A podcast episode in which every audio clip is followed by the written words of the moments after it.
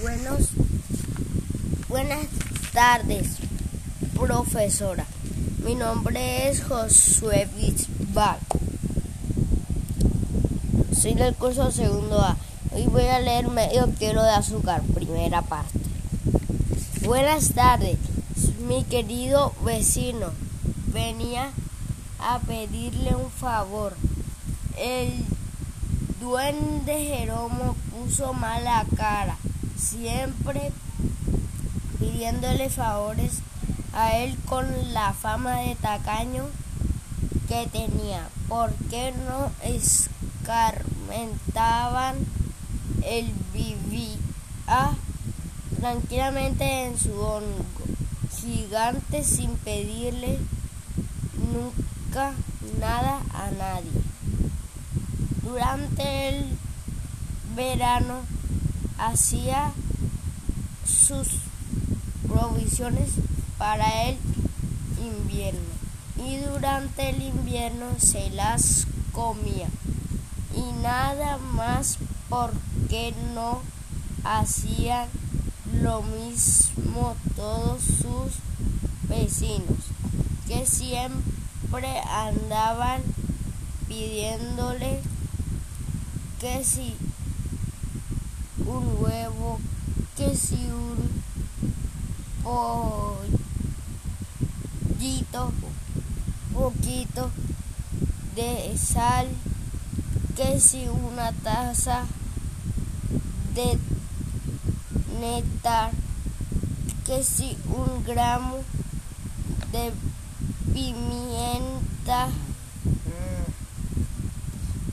¿Qué quieres ahora, pequeño?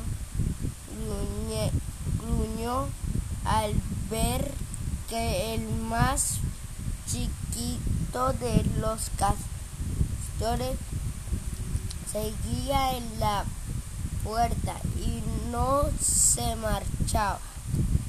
Mamá está haciendo un pastel y dice que si usted que es tan bueno le puede le puede prestar un kilo de harina.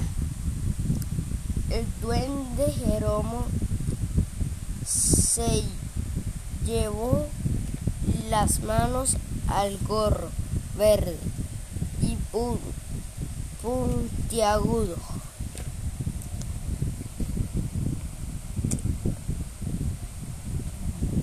que tampaba que tapaba su calva, nada menos que un kilo de harina. Y, cuando se lo devuelve, se lo volvería, Castorín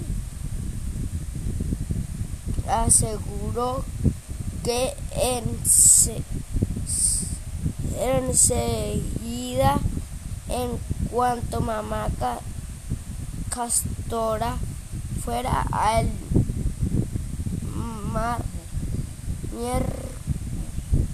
mercado el jueves, a, regañadientes, el duende Jeromo se te metió en la cocina y salió con el paquete tambaleándose que era más grande que el que el castorín se lo cargó a la espalda con dificultad y salió tambaleándose. Y el duende egoísta cerró la puerta, le dio una vuelta a la llave y se puso a, leer delante de la chimenea. Pero al poco tiempo volvieron a llamar toc toc. Medio kilo de azúcar, segunda parte. ¿Quién es? Soy yo, Castorí. Ábreme, ábreme. Vaya, pensó el duende Jeromo. Este me viene a devolver la harina. Pero Castori le pidió un huevo, aunque fuese de paloma. Su madre estaba haciendo haciendo un pastel. Con que un pastel, eh, mm, por poco en lugar del huevo le da un garrotazo. Pero entonces no podría recuperar nunca el de harina prestado y le dio un huevo pero de gorrión. Castorín, a pesar de todo, se marchó contento y el duende Jeromo cerró la puerta. Le, le dio dos vueltas a la llave y se puso a leer al cabo de un rato volvieron a llamar. Era Castorín de nuevo. Ahora podía pedía una tacita de mermelada de frambuesa. También para el pastelito, ¿verdad? Mm y el duende Jeromo tuvo que esconderse, en, encerrarse en la cocina para que Castorín no lo viera quitarse el gorro y morderlo de rabia. Pero para recuperar la harina y el huevo no le podía negar al pequeño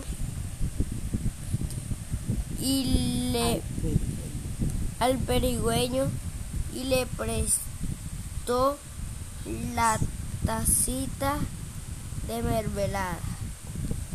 Solo que en lugar de ser una tacita, una taza, de desayuno, fue una de las de café. Y en vez de mermelada de frambuesa, era de ciruela, para que se aburrieran y les sirviera de lección.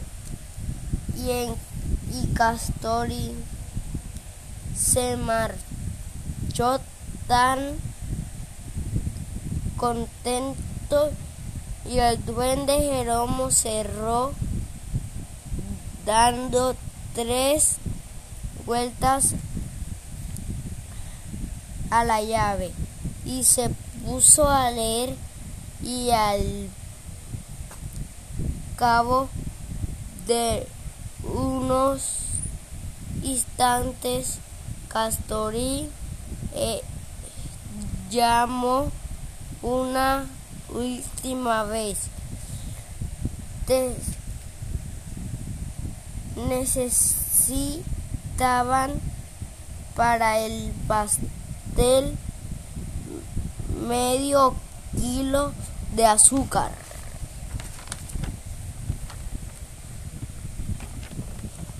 En el cal en el calmo colmo en el colmo de la desesperación le duen, el duende Jeromo en con, entró en la cocina pero salió con un paquete de sal y se lo dio a Castorín. No lo notaría, no lo notarían y se les estropearía el pastel. Por y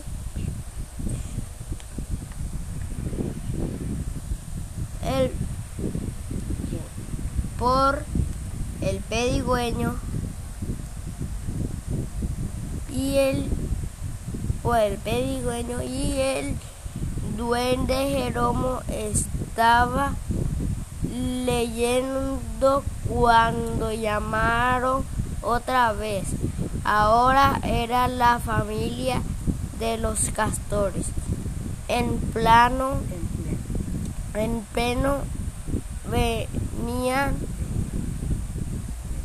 venían todos juntos a felicitarlo por su cumpleaños y a regalarle el pastel.